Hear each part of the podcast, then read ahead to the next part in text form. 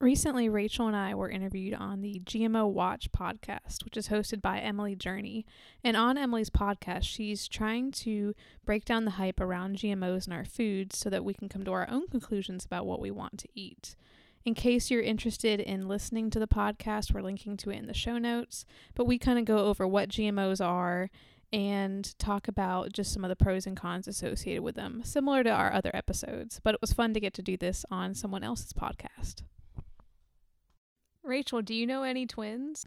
I have known a few sets of twins in my day, yeah. Two of them are my really good friends in grad school at UNC, and I will say it really challenges your facial recognition muscles because it was very hard for me to tell them apart for the first couple weeks that I knew them for sure. Do you know any twins, Emma? Not super well, but I have known a few sets of both fraternal and identical twins. But identical twins have always fascinated me because they're really useful for genetic research.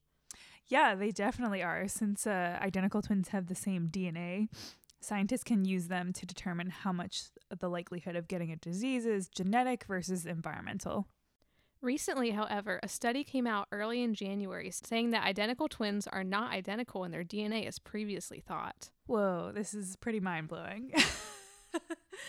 And more seriously, it could have some implications for how diseases have been determined to be either caused by environmental factors or genetically driven.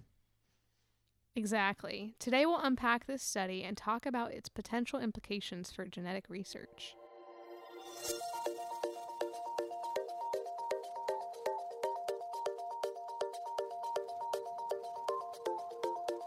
As a brief refresher, fraternal twins result from two different sperm fertilizing two different eggs, whereas identical twins result from one sperm fertilizing one egg, and then that egg dividing into two embryos later on in development. Before we talk about the study, it's important to get into some embryonic development, so we know at what points identical twins can arise out of one egg.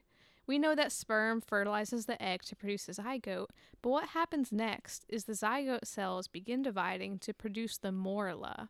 And this morula is a 16-cell zygote that's encased in a protein shell. After the first week of development, the protein shell breaks and forms a blastocyst, which you may have heard of before. Sounds familiar. A blastocyst is a sac filled with fluid, and this sac has cells lining the outside of it. The cells on the outside of the sac eventually form the placenta, which nourishes the baby. At the blastocyst stage, the inner cells of the blastocyst can divide and form two embryos instead of one. About 70% of identical twins will share the same placenta, and these are termed monochorionic twins. This can potentially lead to issues because one twin could get more of the placental nourishment than the other twin, which could lead to growth issues later in life. A lot about identical twins depends on at what point the blastocyst splits. So the earlier it splits, the more likely it is that the twins will have different placentas. But the later it splits, the more likely it is that the twins will share a placenta. Once the blastocyst has divided into two embryos, these embryos will implant in the lining of the uterus and normal development will occur. What we're interested in is the point of embryo formation, roughly 2 weeks after fertilization, and at this point, the primordial germ cells form. And these are the cells that give rise to the gametes later in life, which are the sperm and the egg cells.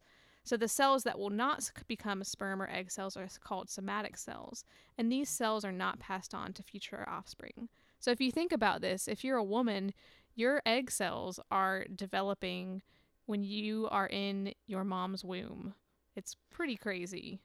Yeah, exactly. I was thinking about this, and it's kind of like an inception kind of thing that the primordial germ cells are, it's like part of your grandchildren are also developing your potential grandchildren. Yeah. Yeah, because when your mom is in her mom's stomach, the egg that will be you is in your mom, and your mom is in your grandma. It's crazy. Yeah, well, and that's why some of these epigenetic events that we talk about, like when they're big, like stressful events like famine and stuff, that can have effects for generations.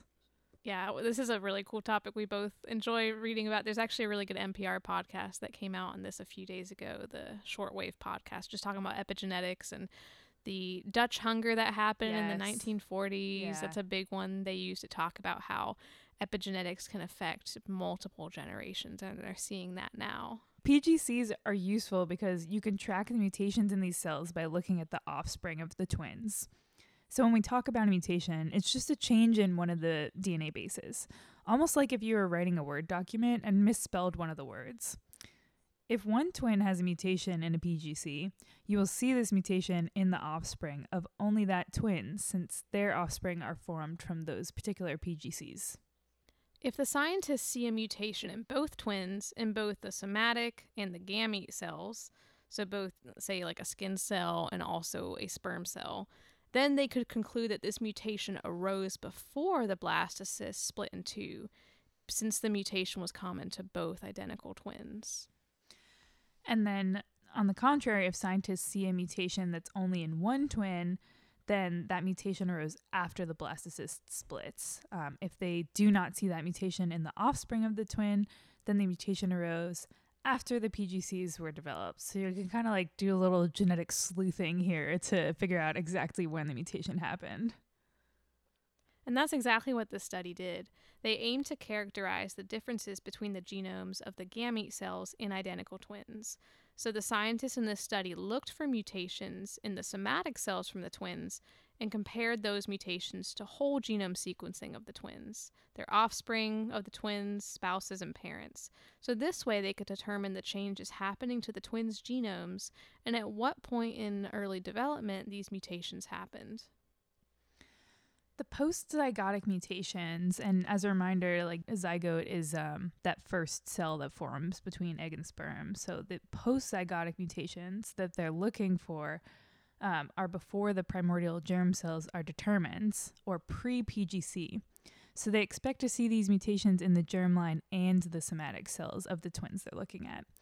And these mutations are interesting because both twins can have them if the mutation happened before the blastocyst split, or only one twin can have a mutation if it happened after the blastocyst split and before the sex cells were determined. We know all these terms are confusing because we had spent a lot of time trying to figure this out in a way that made sense. And even in the paper, they had multiple charts to show you, like, if you had this gamete cell and a mutation here, this is what it would be like in the offspring. But just to reiterate, the scientists are looking at the mutation that happened before the germ cells are determined in the twins, because then they can track these mutations in offspring of the twins and compare those to the twins' parents to see where the mutation's happening in development. Exactly. And then based on how human developmental biology works, they can tell when the mutation happened, depending on if it was passed on to the offspring of a twin or not. So they first estimated the amount of somatic variation, in other words, non-sperm or egg cells, so skin cells is one example of that. And this is the postzygotic, or after the split between twins. And they found quite a bit of variation. Some pairs of twins differed by 100 mutations, and some differed by none at all. But the median number of mutational differences was only 3 mutations. And that's not that much, but it is still a difference between identical twins, which is pretty shocking. Yeah, I mean, it's location, location, location when you're talking about mutations. So it can have no effect at all, or it can have, I mean, one mutation can cause Alexander disease that I study. So it kind of depends where it happens. Definitely. And they also saw that these postzygotic mutations increase as the age of the individual increases. And we kind of know this intuitively because as we get older, we accumulate more mutations in our cells. This is why cancer is more likely to happen to older people, because cancer happens most often due to accumulated mutations over time. We mentioned earlier that they sequenced the offspring of the twins. So from this, they saw that 64 offspring out of 246 tested had the mutation that was in their parents, but not the parents' identical twin.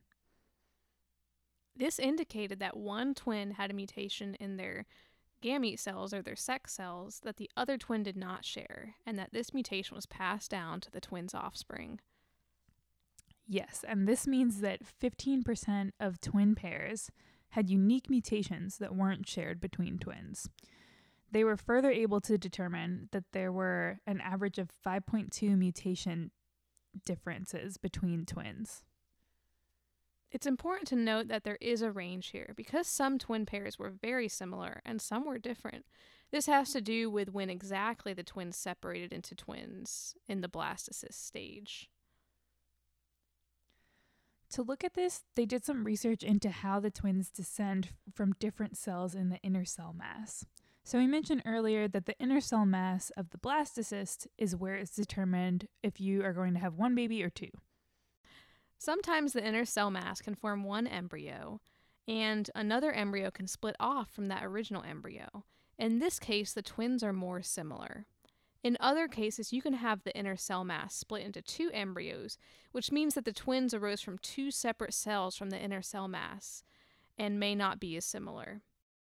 They didn't have the full information whether the twins in the study shared amniotic sacs to be able to correlate if these differences in amniotic sacs meant that one twin was more different than another twin and potentially arose from a different cell in the inner cell mass.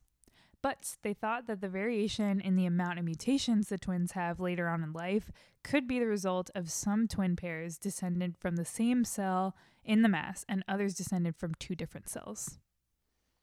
This kind of study is important because it's always been thought that any differences in twins has been due to the environment. But this study shows that there could be some genetic factors as well. I mean, we're only talking about a few DNA changes difference between the twins, but those could have a huge effect. As Rachel mentioned, if you have a mutation in one specific spot that one twin has versus the other, one could have a disease and one might not have the disease. Yeah, I mean, I think it gets maybe confusing when we get into the genetic sleuthing of where exactly these mutations happen. But if we step back and think about the big finding of this study is that, you know, these twins are not necessarily genetically identical at every single spot that we maybe assumed that they were. And overall, the scientists said that in 15% of identical twins, a substantial number of mutations, again, it depended on the pair of twins, are in one twin, but not in the other. So they found 38 pairs of twins out of 381 were identical, and that 39 twin pairs differed by more than 100 mutations. Wow, that's huge. 100 mutation difference between twin pairs? That's really crazy. But it's important to note that in this study, they did not share any of where these mutations were happening. Mm-hmm. They could be in places in the genome that don't do much, or they could be disrupting a protein being produced. They didn't get to that level in this study. Or they could be places in the genome that we just don't know what they're doing yet. There's no junk DNA here. Yeah, and I mean, it's kind of shocking to think that there could be 100 different mutations, but I guess it kind of makes sense. Like when the early embryo is forming, there's so much cell division that's happening, and we know that our cells have, safety nets in place to make sure that they can correct those mistakes that they're making when they're copying DNA. But there is a certain mutation rate that is just going to happen, so it's not totally shocking that there are some mutations that just arise because the cells are dividing. We have over 6 billion bases in our genome, so twins differing by 100 places in the genome when it's 6 billion bases long is not really that different in the grand scheme of things from each other, but it could affect how we determine the genetic component of disease. When scientists determine how much of a disease is genetic, they often do this based off of twin studies. And because you can estimate the heritability of a disease by using identical twins. Heritability is an estimate of the degree of genetic variation in a trait. By looking at identical twins, scientists can estimate how much of a trait, like eye color or autism, etc., how much of a trait in a certain population group can be attributed to genetics. It's important to say that heritability doesn't tell you how much is environmental factors, but it just estimates the genetic variability of a disease. And this variability can depend on the population that you're looking at. So certain populations may have a higher heritability for a disease because there's more genetic attribution in that population. So one good example of this is Tay-Sachs disease is more prevalent in individuals of Ashkenazi Jewish descent. If a lot of genetic estimates of disease have been based on identical twin studies, or twins are assumed to be 100% identical, then this research shows that twins are not as similar as we thought and could affect some of those genetic estimates of disease. Yeah, and not to mention, besides disease, there's also have been studies on the effects of nature versus nurture on all sorts of traits using twins, because the nature or genetic component was assumed to be the same. So there's definitely more research that can be done on twins to further the interesting findings of this study. It will be even more interesting to see how this affects the field of determining heritability, because a lot of assumptions have been made on twins being similar to each other.